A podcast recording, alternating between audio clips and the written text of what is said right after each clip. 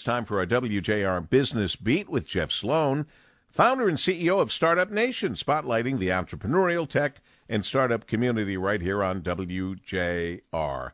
Good morning, Jeff. Good morning, Paul.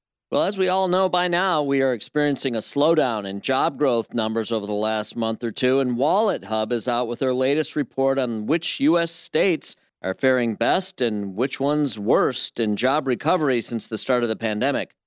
Now, overall, November's jobs report showed that the economy gained just 210,000 non farm payroll jobs compared to 546,000 just the previous month.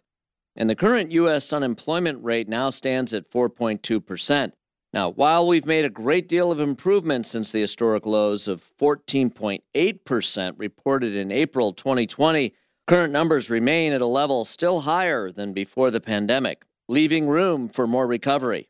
Now, to rank the states in order of improvement based on whose unemployment rates have recovered most, Wallet Hub compared the 50 states and the District of Columbia based on five key metrics that compare unemployment rate statistics from the latest month for which data is available. That's November 2021, and compared it to key dates in 2019 and 2020.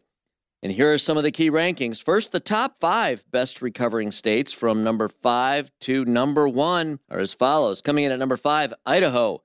Number four, Montana, then Oklahoma, Utah, and far and away the best performing state in job recovery, Nebraska. Now, where does our beloved Michigan stand? Not so good news here, Paul. We're at number 41, uh, certainly hoping for better news than that. And while 2021 has been viewed largely as a year favorable to those seeking employment, things have clearly slowed in the last month or two, and Michigan's recovery has much ground to gain in order to keep pace with the rest of the nation. And with fears over a looming COVID winter maybe approaching us again, things could get worse before they get better, Paul.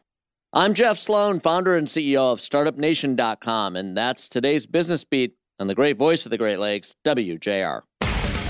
This segment brought to you by Dell Technologies.